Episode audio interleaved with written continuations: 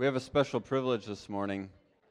Camp Judah is starting up this week for anybody who didn't realize that. So we have a bunch of the staff here from Camp Judah, and we have a guest speaker who's going to be speaking um, up at Camp Judah for the first uh, three days. And we have the privilege of having him here this morning. His name is Marty Darracott. And we were talking last night about what a crazy way it is that we even got to know Marty. We used to do this conference in Buffalo and we had like this guest speaker lined up and we had all the promotional materials sent out. Everything was good to go. And it was like a week before the conference and the guest speaker fell through. So we're like oh my goodness. Like what are we going to do? Like we sent out all the materials saying this guy was going to be the guest speaker. He was like the, the main speaker for the whole entire event and he can't come.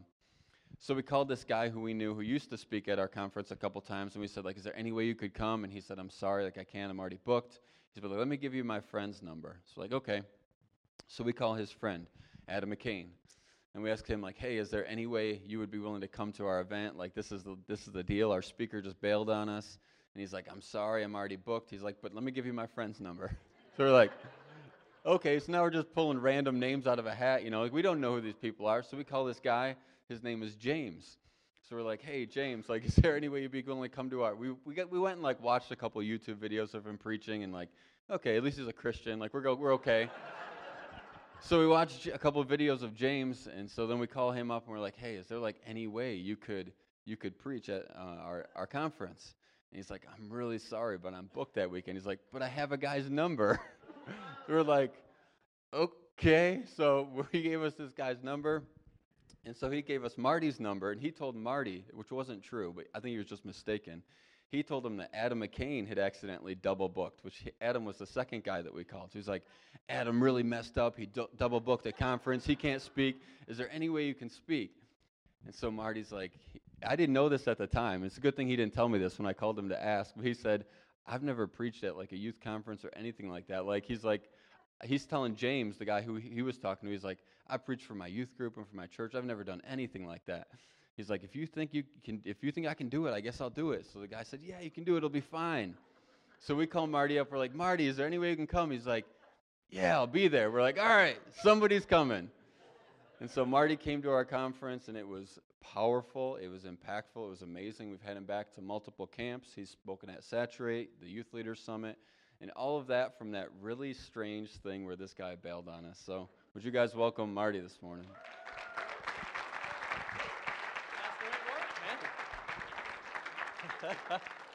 and that's the way it worked out. And so, man, I will never forget that phone call. I had never, I was telling Pastor Jonathan, I had never been anywhere um, but my own youth group on, on Wednesday nights at that time of, you know, just a couple of 30, 40 kids. And, and so when I got that phone call, I said, now where, where is this camp? Buffalo. And it's massive. There's going to be a billion people there. And, you know, it's going to be the most incredible thing. And I said, uh, I said, man, I, I, have never really been anywhere. He says, that's okay. You got this, man.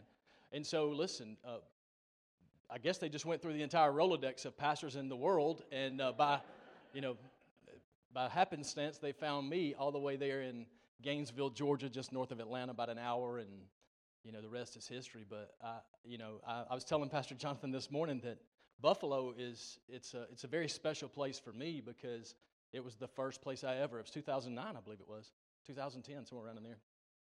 First place I ever spoke, uh, you know, outside of my little hometown. And uh, I never I never wanted to be in ministry. I never I never asked uh, the Lord to let me preach. That was the farthest thing on my radar. Um, I, I had just been born again in 93 and in, in 1997, I went on a missions trip because I knew that the Lord, uh, His heart was in that. You know, why else would Jesus say, "Go"? why else is it two thirds of God's name? Go. So, uh, so I think it's just in heaven's heart for us to do that. And so I knew I wanted to go on a missions trip, and uh, and I did. I went to Bogota, Colombia, and uh, I'm a very I was an introvert. I still am pretty much an introvert, and um, but I knew I wanted to go and and help uh, uh, build the kingdom, not just in my hometown of Gainesville, but around the world. And so I went to Bogota, Colombia.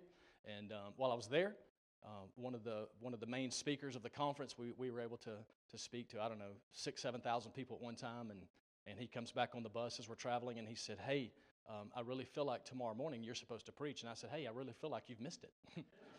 and And uh, he, he is a, a dear friend of ours, man of God. He's been all over the world. And he said, No, tomorrow morning, you're not only going to be uh, preaching, but you're going to be the first up to preach to 5,000 people.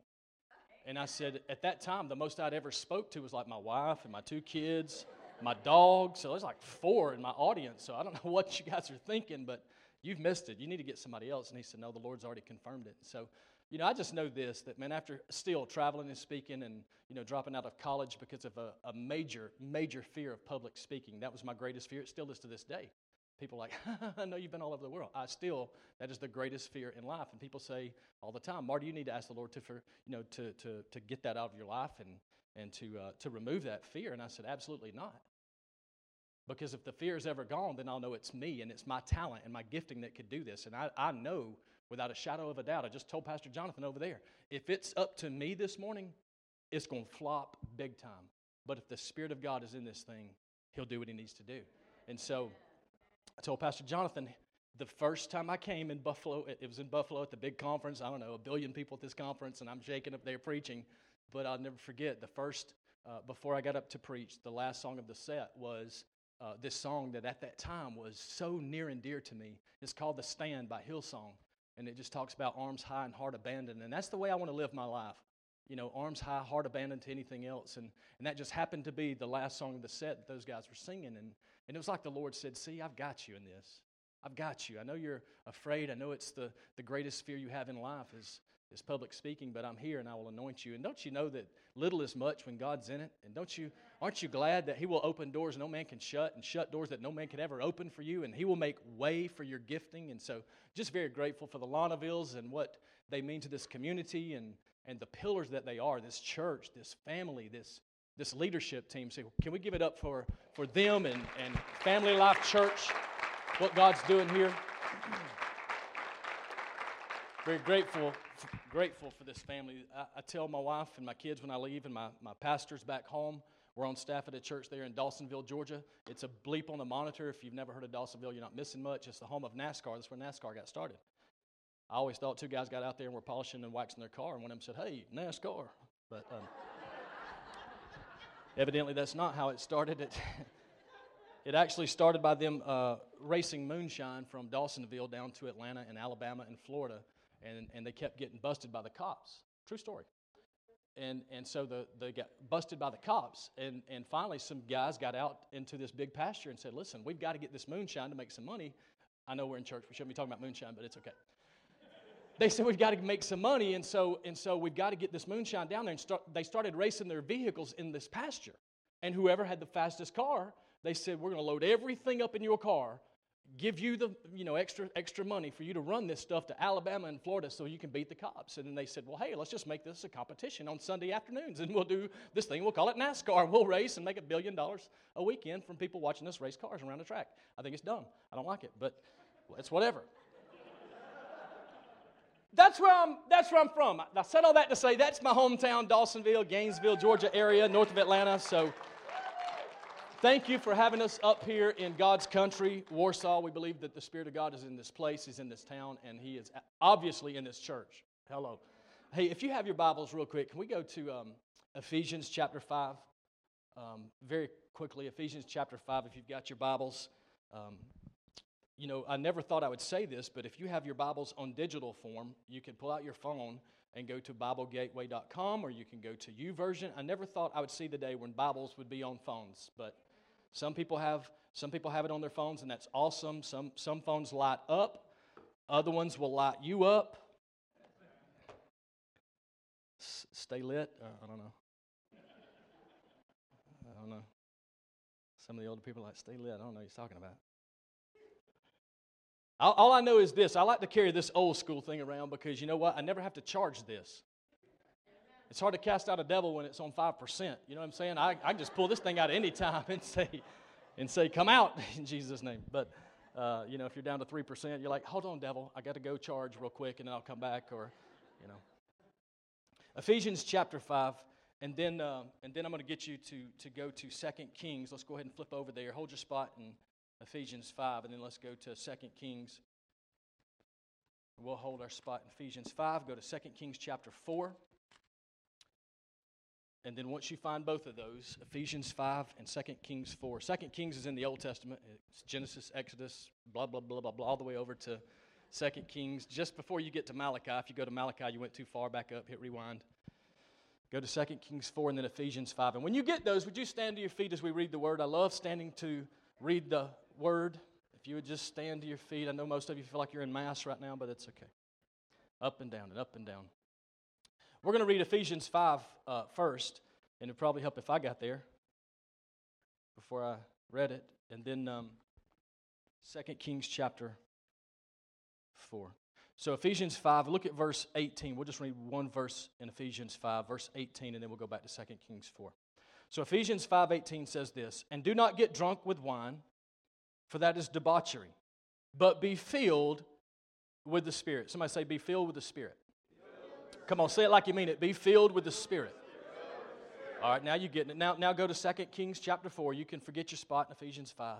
Even though it said be filled with the Spirit, it's a commandment, not asking. It's a commandment. Be filled. Hello. It's a commandment. Be filled. If you want to walk in power, you have to be filled. If you want to walk in the anointing, you have to be filled. If you want to walk in victory, be filled. If you want to walk in joy, be filled. 2 Kings chapter 4, we're going to look at verse 1 through 6. 2 Kings 4. The Bible says, Now a certain woman, you could stop right there and, and, and, and, and expound on that just a little bit because anybody ever felt neglected or lonely or nobody knows my name and I mean, here's a woman who goes down in history in the best selling book of all time, and we never know her name. God's not into titles, He's into obedience. And so I'm going to move on because that's not in the message. But 2 Kings 4. Now, a certain woman, one of the sons of the prophets, cried to Elisha, Your servant is dead. And you know that your servant feared the Lord, but the creditor has come to take my two children to be his slaves. And Elisha said to her, What shall I do for you? Tell me, what do you have in the house? And she said, Your servant has nothing in the house except a jar of oil. Then he said, Go outside, borrow vessels from all your neighbors, empty vessels, and not too few. Then go in and shut the door behind yourself and your sons, and pour into all these vessels. And when one is full, set it aside. So she went from him and shut the door behind herself and her sons, and as she poured, they brought the vessels to her. And when the vessels were full, she said to her son, Bring me another vessel. And he said to her, There is not another. There's no more. I, I don't have any more vessels. I, Mama, I don't have any more. They're, they're, they're done. It's, it's over. They're all full. They're sitting right over there. I have no more empty vessels. He said to her, There is not another. Then the oil stopped flowing. Father, this is your word. It's a lamp unto our feet, a light unto our path. It brings correction, instruction, it brings revelation, illumination. Lord, today I pray it brings transformation in the lives of myself and all the hearers of your word. Your word is all we have. Your spirit we cling to. Lord, you're everything for us. We, we, we showed up this morning. We, we assembled together not because we love good music and good people and good church. We love it because you're here. You're here. You're here. King of glory, you're here. Rose of Sharon, you're here. The lion of the tribe of Judah, you're here. And that's why we're here. So today, move as you will in Jesus' name. And everybody said, Amen. You can be seated. You can be seated. You can be seated. You can be seated. Hey, if you're one of those note takers, I encourage you to take some notes, not because I'm all that in a bag of chips. I just believe that paper never forgets.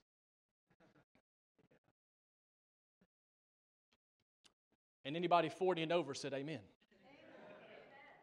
I could remember anything. I could remember anything until I hit 40. Something happened at 40. I changed at 40. Something happened. At 40, I can't remember my, my, my two daughters' names. I'm like, which one are you? I don't have any idea. Dog, come here. What? Dog. My wife's like, that's Daisy. oh, yeah, yeah.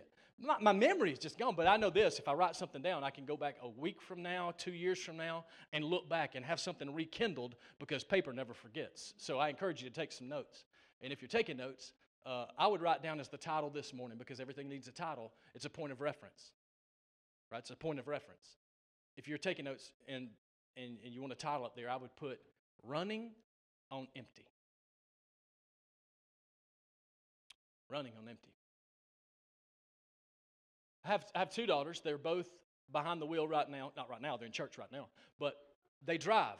And, uh, and we just got the youngest one her car. And, um, and you know, there's some, there's some pretty important things when it comes to driving, like, you know, stay on your lane, you know, and stay on the right side of the road and stay out of the ditch and don't hit anybody and, you know, get from point A to point B on time and, you know, do it the safest way possible. But there's also some important things that most girls don't get. Guys, we, we tend to get, but, but for girls, it's like, I don't understand.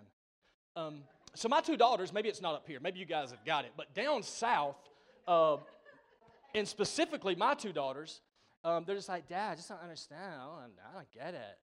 Uh, it's like the oil. Sometimes you need to change the oil in your vehicle. That's foreign to them. They're like, I don't understand. If I don't see it, is it really there anyway? I'm like, did I, did I, did I, am I responsible for you too? I don't understand. Yes, you need to change the oil. It's very important. Keep monitor the oil. Come on. And, and that little gauge, that little gauge. Girls, do you understand what that gauge means? The F and the E? They're like, what? I have a gauge? yes, yes, it's called a gas gauge. And uh, every time I get in your cars to move it, because we have we have four vehicles, and you know, mine, my wife, my two daughters, and, and every every so often I have to get out there. I'm the guy, I'm like the chauffeur, right? I'm the guy who has to go, here's my keys, get me my car because Carson's got to be at work at seven. I don't have to go to eight, so you have to move my car. I'm like, don't call me dad anymore. Never call me dad anymore. Call me Uber, okay? So I'm moving all the cars around and everything, and so I get in, and inevitably I get in the car and I crank it up and I look, and that thing is pegged over there on the other side to E, and the little gas light's on. How many of you remember a vehicle that had no gas light? You know when it was empty when you're on the side of the road and you can't go any further. And but you did have a little warning. You did have a warning. You got the little Y'all remember it? Then you're like, oh shoot, I'm out of gas. That was your gas gauge. that was the gauge. When it started doing that, oh my Lord. you prayed for downhill, so you could just throw it in neutral and coast to the gas station. But my two daughters, I'm like, hey, uh, you know, I just went out and moved the car, and um, and Carson, your car is on E, and there's a little light on. You know what that means? She's like, no. Does that mean I'm in trouble? I go to my daughter Madison. I said, Madison, you're, you're about to be 22 this year. I know. Do you know what that gauge in your car, the F and the E, and your light being on? Do you know what that means? She's like, uh uh-uh, what? Tell me. I said, babe, come here. Madison Carson, come here. The F means full. The E does not mean enough. I, have got enough. Don't stop at the station. I've got enough. It means empty. Empty. And, and, and, I'm, and I'm having this dialogue with my daughters, and I feel like the Spirit of God begins to speak to me. He's like, Marty, isn't it funny how most Christians run and operate this way? We want to see how far we can go on our own without stopping to fill back up. And, and if you could see the majority of believers all across the world, all across the globe, right here in Warsaw, you would find that most people are running on empty. And we come to church and then we sing great songs and then we go home and we beat our kids and kick the dog and slap the cat and we're just mad all week and we don't like our jobs and it's ah, we're frustrated. And then Sunday we walk right back in and we smell good, we look good, and we're smiling. We're like, oh, it's so good to be back at church. And we're running on empty. If we could look right now, there'd be yellow lights above every one of our heads, like, I'm empty, I'm running on empty. Empty. I was telling Pastor Jonathan just a few minutes ago, I was like, man, God has such a sense of humor. This is a first for me. Again, again, once again, this is a first for me in Warsaw, Buffalo area. This is a this is a first for me. He's like, what? I said, man, I stayed up till 1245 tweaking and, and adding to my notes. Had everything stacked up this morning, my, my, my, my black notebook with all my notes in it, my, my journal, and my Bible. And somehow I walk out with just my journal and my Bible. I had eight pages of notes. Somebody say, thank God he didn't bring them. But I have eight pages of notes because as an introvert, as a, a afraid of public speaking, my greatest fear in life, I get here and I'm scrambling. I'm going through my bag like, oh my Lord, you're, you're kidding me. Somebody's got to run 25 miles back down the road to get my black notebook with all my notes in it. This is the first time I've ever, in 17 years of full time ministry, this is the first time I've ever stood up and preached with, with no notes. Because I have such a fear because I have such a fear of public speaking. And I told him right before I got up, I said, My fear is I'm going to get up there and I'm going to, I'm going to lose my train of thought or where I'm at. I'm going to freak out. I'm not going to know. And, and with my notes, I can just read right along. But I believe the Lord is getting me to a different place because um, he, he's, he's wanted me to fully, fully trust Him and what's been deposited on the inside of me and stop running on fumes of notes and start being filled with the Spirit and let Him do what He needs to do. Instead of trusting on what I can bring, let's trust on what He can bring. That, that's a good place to say amen right there. Our church, can, can I just briefly talk about uh, something that's going on at our church right now? February the 11th of this year, our church has broken out into a revival. I've been in, I've been in full time ministry 17 years. I've been in, um, I've been in this walk with Jesus. It should be a run, or, but it's, it's a walk for most of us. We just like to take it slow, but Jesus wants us to run. Paul said, I ran my race. We all want what Paul did, but we don't want to do what Paul did. Paul said, I ran. And sometimes I feel like I'm walking, doing things at my, my speed. But our church, February, February the 11th, something happened. Something shifted, Pastor Chris. Something shifted in our church. I've never seen anything like it in 25 years.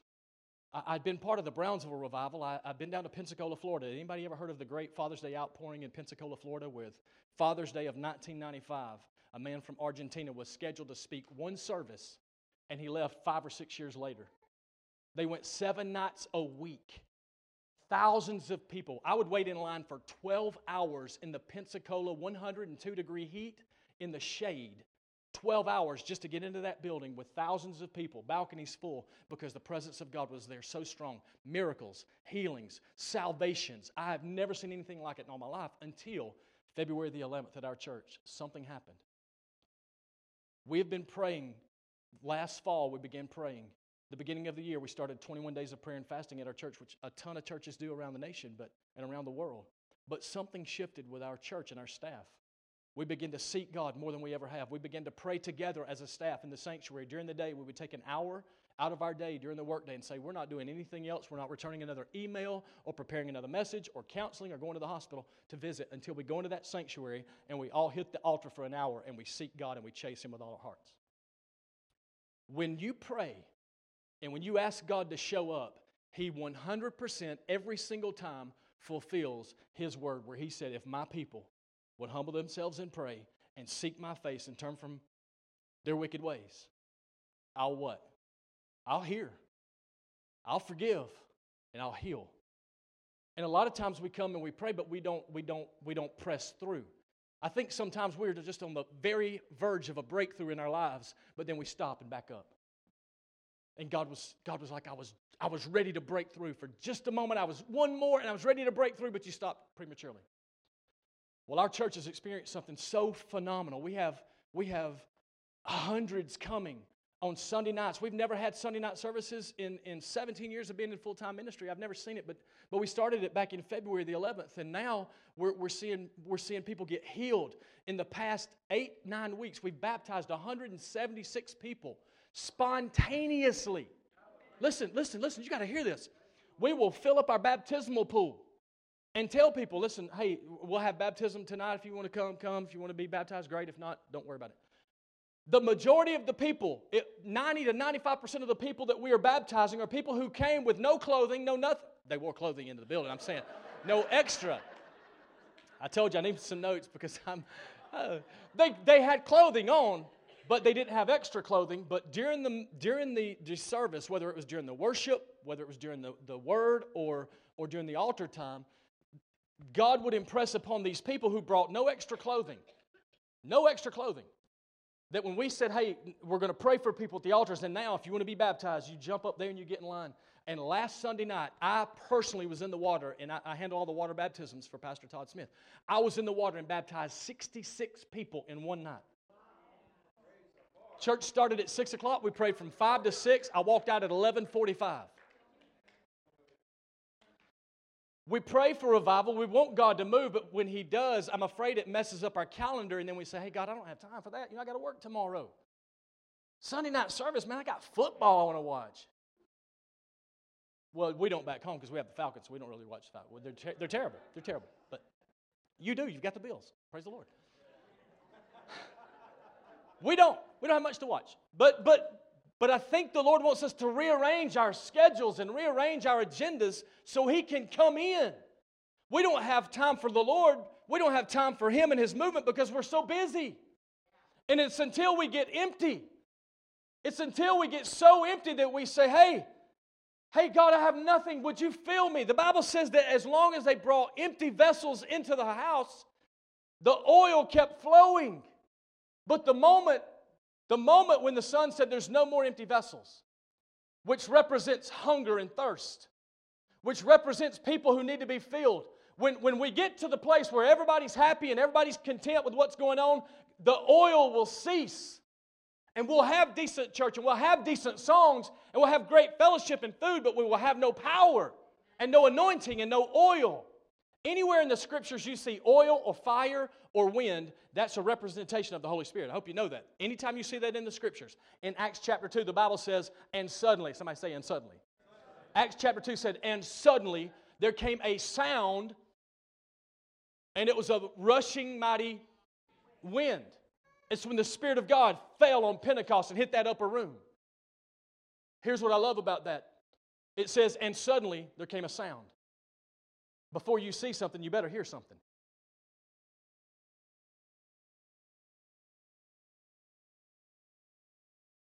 Just letting that marinate for just a minute. Just because you don't see it doesn't mean it's not coming. You probably haven't seen it yet because you haven't heard it yet. You probably haven't experienced your breakthrough or saw a breakthrough in your finances or saw a breakthrough in your relationship or saw your children come back to Him, to, to, to the Lord. Maybe you haven't seen all that because you haven't heard it yet. It's until you get alone in the quiet place when you begin to hear and develop an ear to hear. The Bible says, He who has an ear, let him hear. Until you hear it, you can't see it. You need to hear it first. And that's why when God gives you a word, has God ever given anybody a promise or a word? Has anybody ever spoken, God spoken something to you so strong you knew it was from Him? I knew my calling to ministry was from Him. I would never want to do this. Never. My God, me speak in front of people? Absolutely not. God, get somebody else. I'll be the hands, I'll do construction, I'll do whatever, but Lord, don't let don't use this. Use my hands and my feet, not this.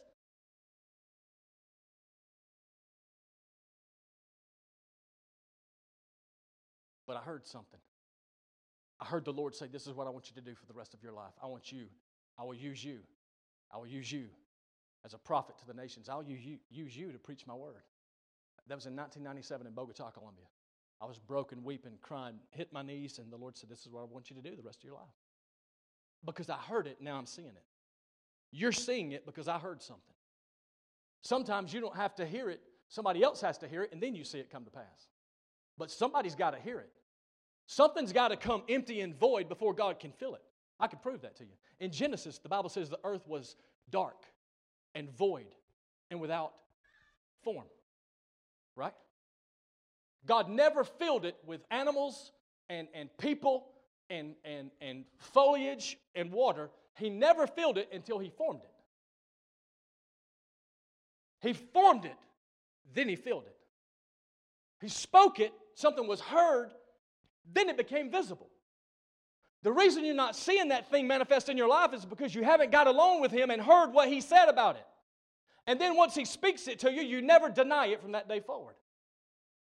There's times when I'm speaking and I feel like God's so far away. There's times when I'm like, oh God, are you even here on a Wednesday night with my youth group here in Dawsonville? I don't even know, I don't even think they're connecting with me. I don't think they're hungry for you. God, can you just rapture me real quick and just get me out of this place?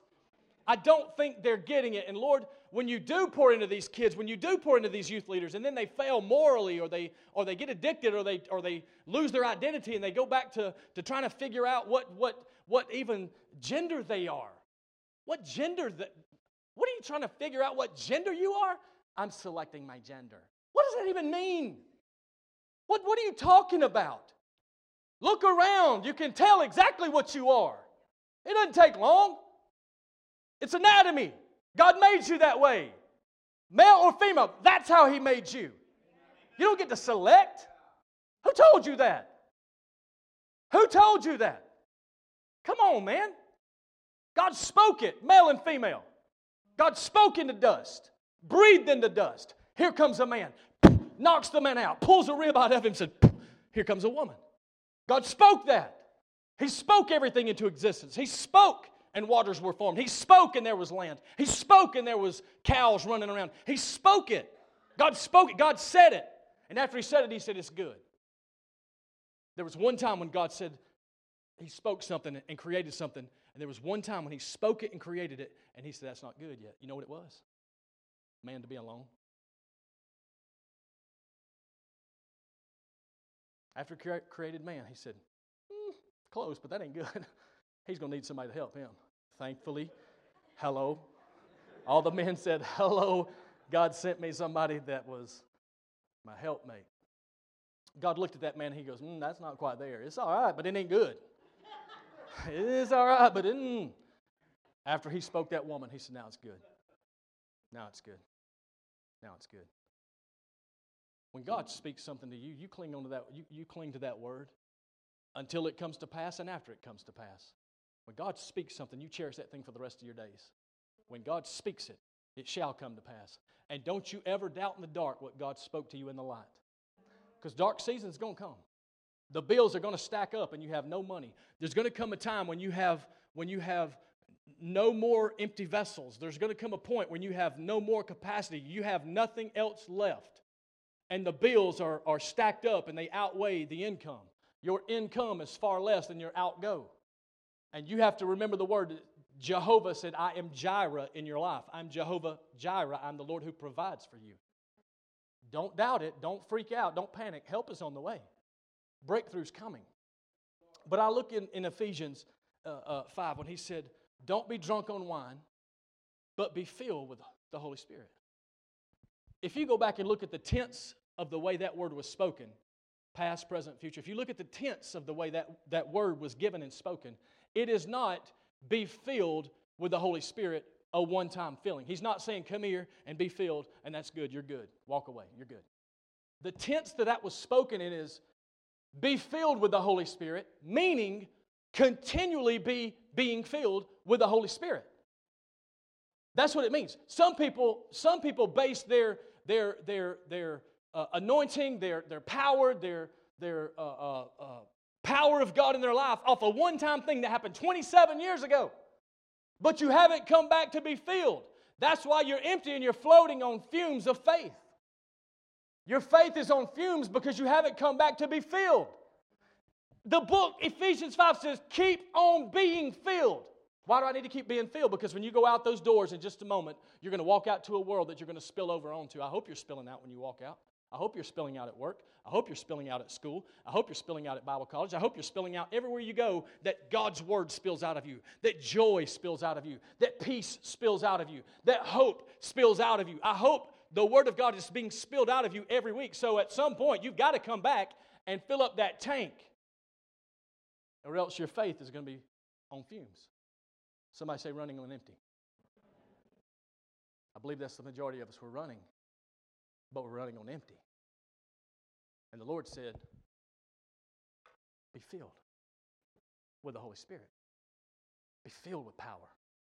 Be filled. In Acts chapter 2, when the Bible says, and they were all filled, Acts chapter 1, you back up to 1, verse 8, where it says, You shall be filled. You shall be endued. You shall be filled with power. That word power, you know what that word comes from? Dunamis. That's where we get the word dynamic or dynamite. In other words, Christ wants to fill you with the Spirit of God so you can go out there and blow some things up. That relationship that's falling apart, you should be able to walk into that situation. That thing blows up for the glory of God. You should be able to walk into your job where it's lack and it's a dead end job and you hate it and it's miserable because the people around you are so miserable. You should be able to walk in that place with power and explode the whole thing. And now it's like a woo, it's a celebration because you're full of power. But the more you spill, the more you need to be filled.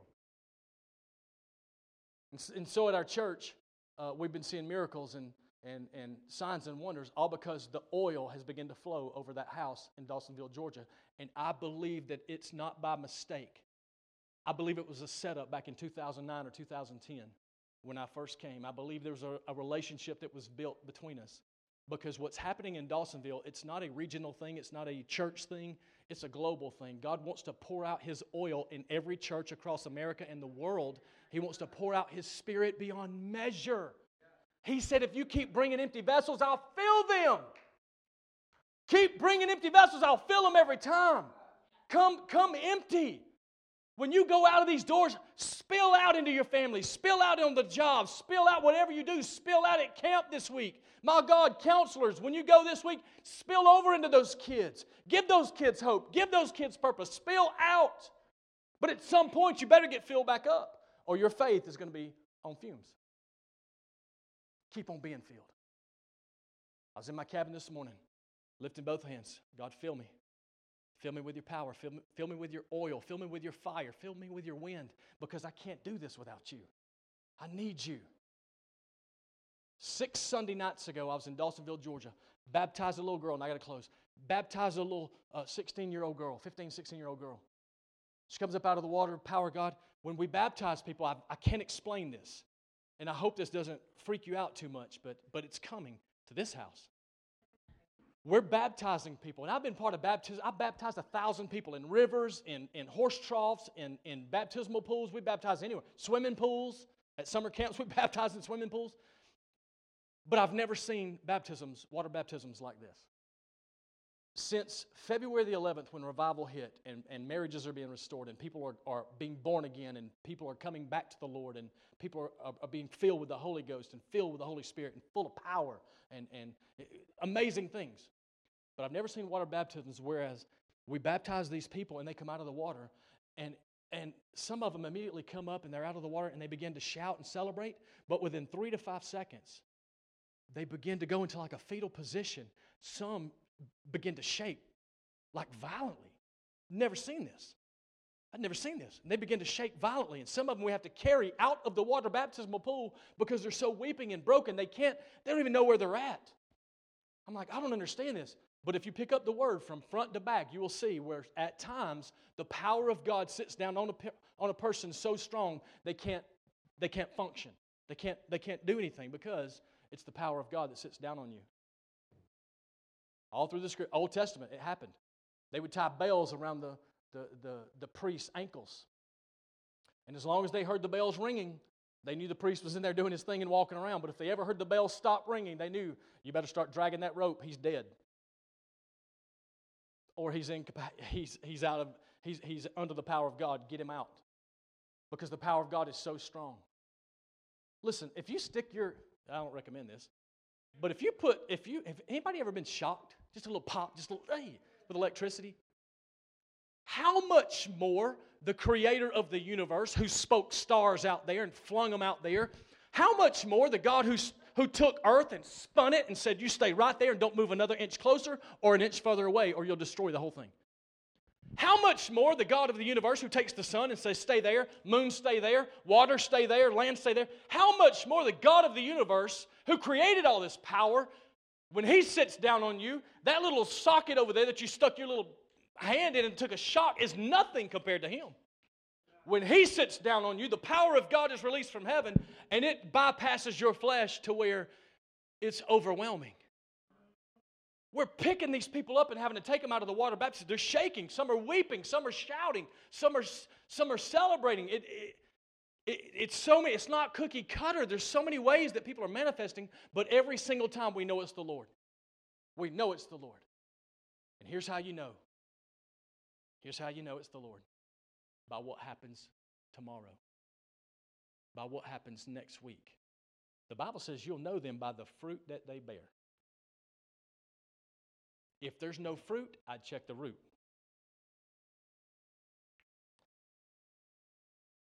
If there's no manif- if there's a manifestation, shaking, trembling, crying, if there's a manifestation, there better be a demonstration. Your life better change. There better be transformation. Your life better change. That's how we'll know if it's God. So we baptized this little girl named Alyssa. Comes up out of the water. She goes home, goes to, to, to her friend's house the next day. We, we posted a video about the baptism, just a baptism service. We baptized, I think, 22 that night, a couple of seven weeks ago. She comes out of the water. She goes home the next day. She goes to a friend's house. They're hanging out or whatever. She shows the friend. She, she pulls out her phone. She goes, Look at this video, Christ Fellowship Church in Dawsonville, where I, where I attend. She goes, Look at my baptism. There's a video they put out. Check this out. And she showed her friend, and her friend looks at it she goes, You got baptized last night? Alyssa said, Yeah, you see it. It's on the video. The video doesn't lie. That's me. She said, Alyssa, you got baptized last night. She goes, Yeah. Isn't that awesome? She goes, You don't understand. You have aquagenic urticaria. It's a skin disease. She's like, Oh my gosh. Oh my gosh, I'd forgotten. This girl, when she would take a shower, when she would get in the pool, she would get out and immediately her skin would turn fire engine red and rash. And she would have to take massive doses of Benadryl and go straight to bed because she'd have a migraine that would attach itself to it. It's a disease, aquagenic urticaria. And, and Alyssa's like, oh my gosh, we didn't even think about that. Every time the girl's ever hit water, pool, shower, bath, whatever, anytime she hits water, she breaks out in, in, in rash and, and, it's, and it itches and it's, uh, it's very painful sometimes. And Alyssa said, I was baptized last night, fully submerged. My entire body, every fiber of my being went underwater. And not one ounce of redness, not one itch, not one migraine, nothing. From that day forward, nothing has come back on that girl. Why? Because she came empty and God filled that little girl.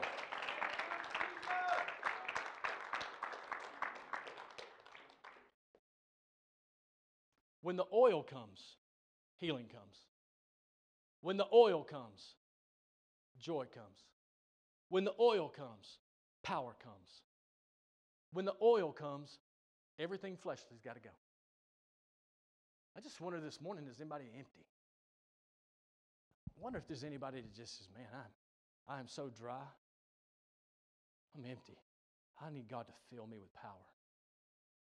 I'm, I'm going to close with this story because I was baptized in the Holy Spirit in 1995. And the, the power, the, the anointing, the revelation, the, the clarity of hearing God speak to you, it comes. 2010, eight years ago, one of my youth leaders came to me. She, she, she set up an appointment uh, right before Wednesday night service. My wife was there. And it was me and my wife and this, this at that time, 34 year old woman comes into my office with her husband. They sit down on my couch and they are, they are weeping right across from me. I'm in my desk, my wife's sitting beside me. This, this couple is sitting there weeping. She's 34, 35. They proceed to tell us that she had went in for a, uh, a checkup on her heart. She had a little flutter in her heart. And she went in to check the heart, and the heart was fine. They, they, they had some kind of, it got out of rhythm or something, and they corrected it. It was all fine. It was good. The heart was fine. But as they were doing some blood work and, and things like that, they called her back in and said, uh, Monica, we need, to, we need to get you back in here. So Monica goes back to the doctor and says, Is it my heart? And they said, No, your heart's fine. She's like, Thankfully. You know, I'm 34. I don't need to die of a heart attack or anything like that. They said, No, your heart's good. It's your pancreas we're concerned about. She's like, What's wrong with my pancreas? And they said, Well, we don't know how else to tell you. But you have two masses on your pancreas, and one's the size of a lemon, but the other is the size of a grapefruit. And if you know anything about pancreatic cancer, that is one of the most aggressive forms of cancer, and it will take you out in a, in a moment.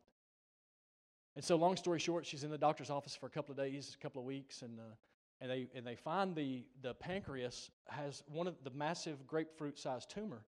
It's wrapped around her pancreas like, uh, like a jellyfish, tentacles all around it, like spaghetti noodles. And they said, even if we could do surgery, there's absolutely no way we can cut all that stuff away. It's just impossible. So she said, What does that mean to me? And they said, uh, It means 24 months to you.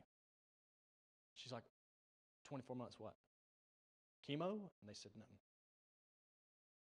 No, your, your life, if it makes it two years, that is, the, that is the maximum. You will not make it past two. We can guarantee that.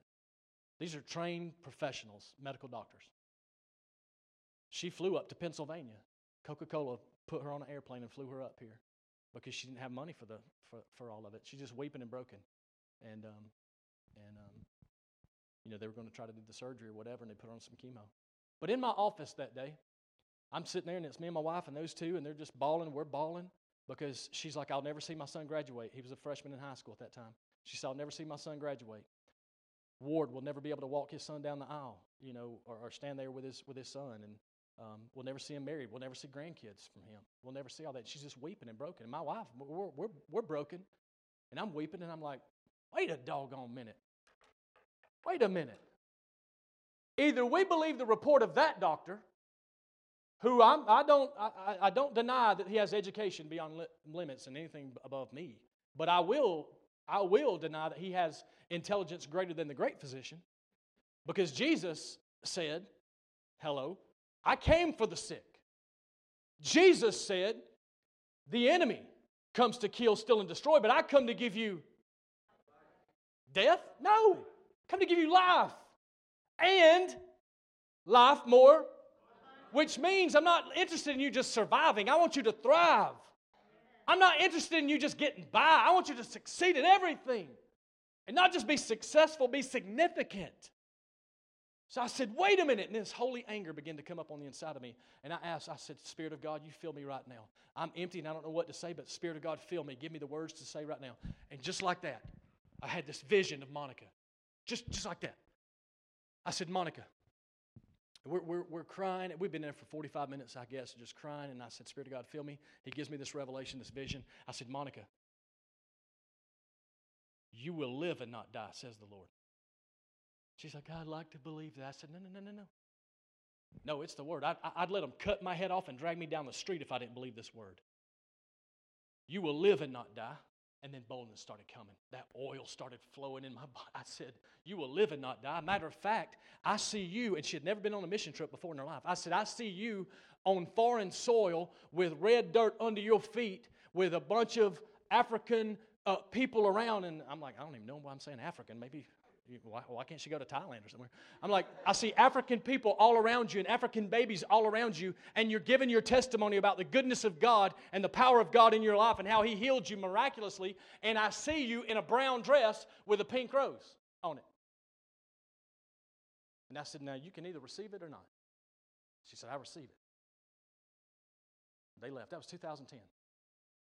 We left that church in 2013. 2014, the pastor of that church we had left with Monica and Ward in it decided to go on a missions trip to Kenya. Monica felt that she was supposed to go, raise the funds to go. Two weeks before she's leaving, a young man that was in our youth ministry a long time ago found that she was going on this missions trip, and he said, Monica, I've always loved you and I've always respected you.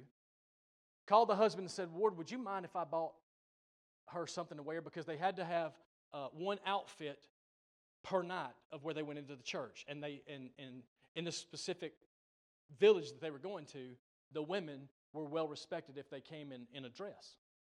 Not just pants, not shorts by any means, but a dress.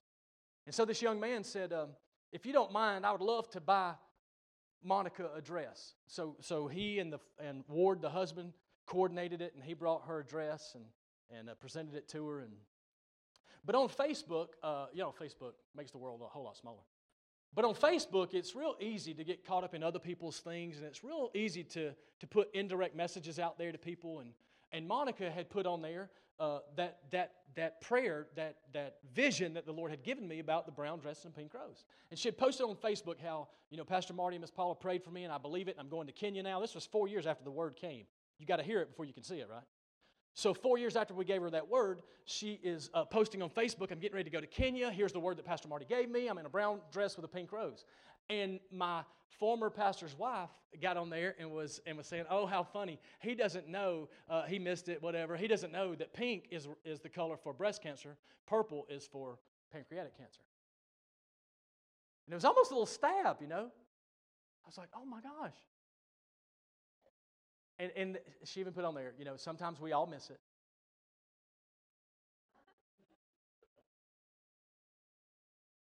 And I said, Paula, we don't respond to that at all. Stop responding to that drama on Facebook, people. Stop responding. I said, we will not respond to that. I know what God said to us, and I know it shall come to pass. I don't care about colors. It's not, I didn't, I didn't come up with the color. I don't know any colors for cancer. Who cares? I don't even like cancer. I hate it. Go back to the pit of hell where you came from. I don't know about colors. All I know is what God spoke to me brown dress, pink rose. And so I said, Don't respond to that. Stay away from that, that drama. We're just going to cling to the oil of God when He said brown dress, pink rose. Two days before Monica's getting ready to head out to Kenya, she opens up this, this box from Bradley McKee. Opens up this box. Beautiful brown dress with some, with some white on it. She said, But Marty, I opened it up. It was a brown dress, but no pink rose. I said, That's okay. I just know what God told me. She said, Yeah, it was a brown dress, but it didn't have any, it has some white on it, but no pink rose. No pink rose anywhere. I said, That's okay. I know what God spoke to me. She said, Until I looked at the label of the dress. The brand of the dress was pink rose.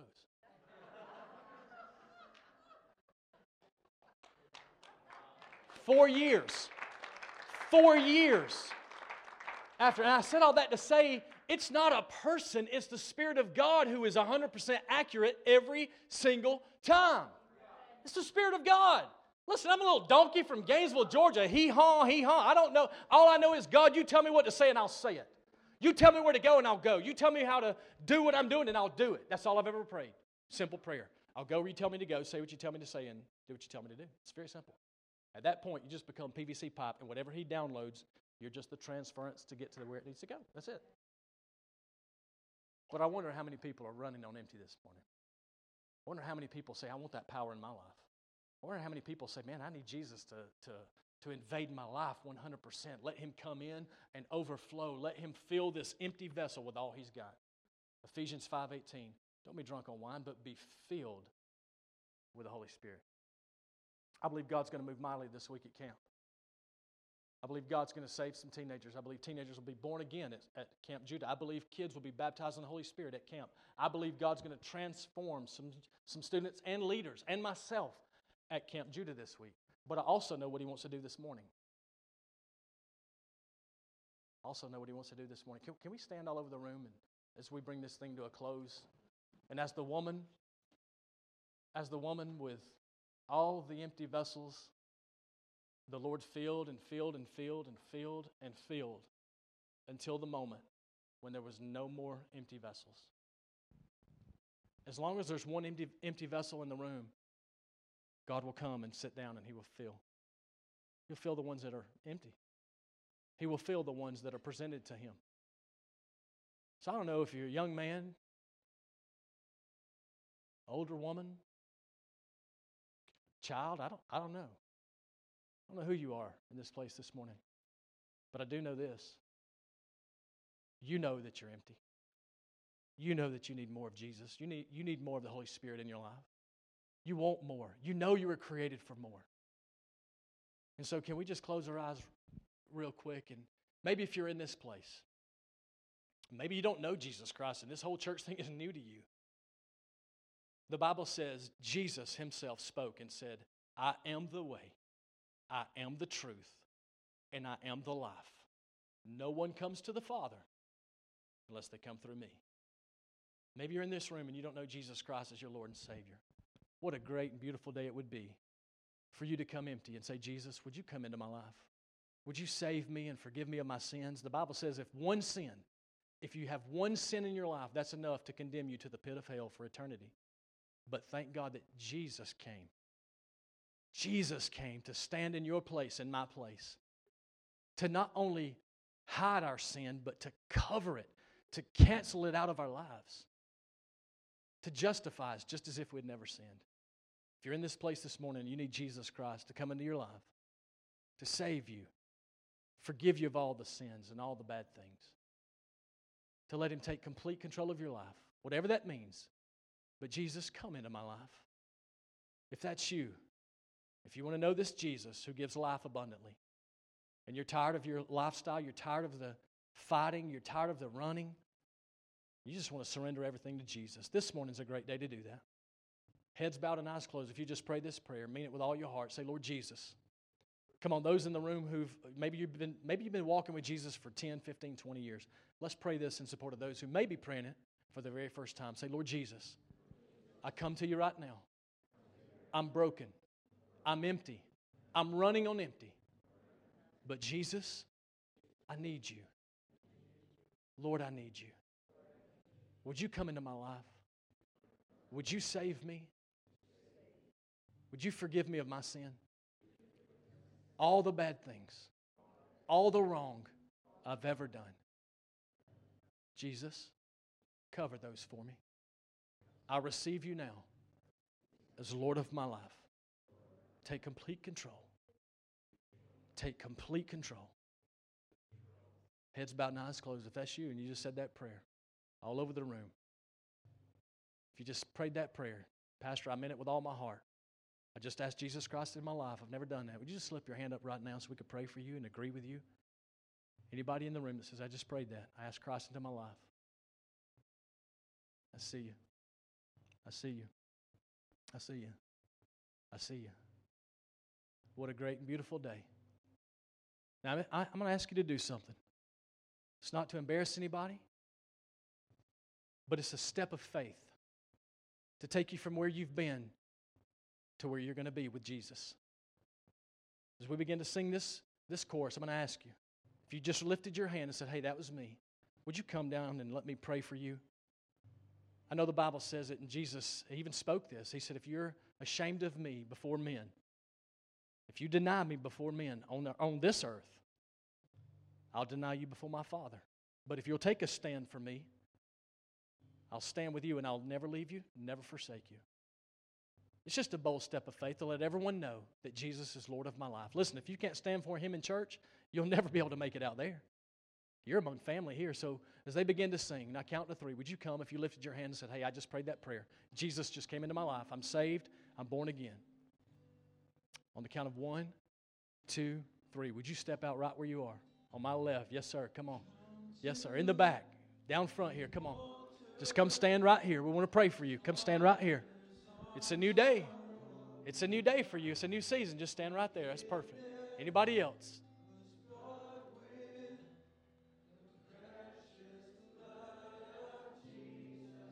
What a day.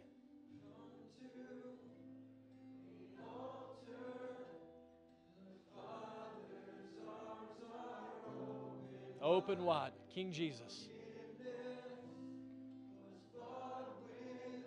Thank you, Lord. Thank you, Lord. Thank you, Lord. Thank you, Lord.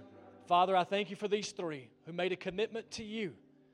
Lord, according to your word, today their names have been written in the Lamb's book in the great book in heaven. Lord, that on that day, on that great and dreadful day when the end is come, or when these pass on into eternity, Lord, you will remember this day. You will remember writing in that book these three names. So when the Father says, Hey, here comes this one, here comes that one, He'll look to you, Jesus, and you'll say, Hey, I bought that one. I, I, I paid for that one. I redeemed that one. It was at Family Life Church in Warsaw. I remember. It was 2018. Daddy let this one come in for eternity because they're mine. I bought them. I bought them back. I filled that empty vessel. Come on, can we celebrate three new into the kingdom, birthed in new babies? And so you three, you three just take a step right back over here. Just want to stand right, just stand right over here at these seats. I want to take you, just take a step back. We may have some things after we're done. They may want to put some literature in your hand, or somebody may want to come back and, and minister to you. But I want to open up this altar for just a moment. Just got a couple of minutes, but it doesn't take a long time when God's in it. Just like that, suddenly. Acts 2, suddenly. But if you're empty, and you say, God, I need you to fill me. I need that power. I need that precious Holy Spirit oil in my life. I need the fire of God burning in my life. I'm tired of being a lukewarm Christian. I'm tired of struggling. I need the boldness that, that, that Holy Spirit brings. I need that fire. That I want you to come and just, just make your way down to this altar. We want to just lay our hands on you. If you're on the ministry team, if you're on the ministry team, would you come and help us pray for those who are coming that, that want that fresh touch of God to fill them? We're going to pray for everyone here that wants that fresh oil, that fire of God. Doesn't matter how old, how young. God's not looking at age, He's not looking at gender, He's looking for hunger. He's looking for empty vessels. If you're on the ministry team, would you come and help us begin to lay hands and, and pray. God's going to fill people with the Holy Spirit. God's going to fill you with power this morning. As we sing, He's filling, He's moving, the oil is flowing. It's like the roof has been lifted off of Family Life Church, and right now that oil begins to flow over you. As we begin to minister, let, let the Spirit of God begin to invade your life right where you are. Just drink Him in. He said, I'm a fountain. You drink from me, you'll never thirst again.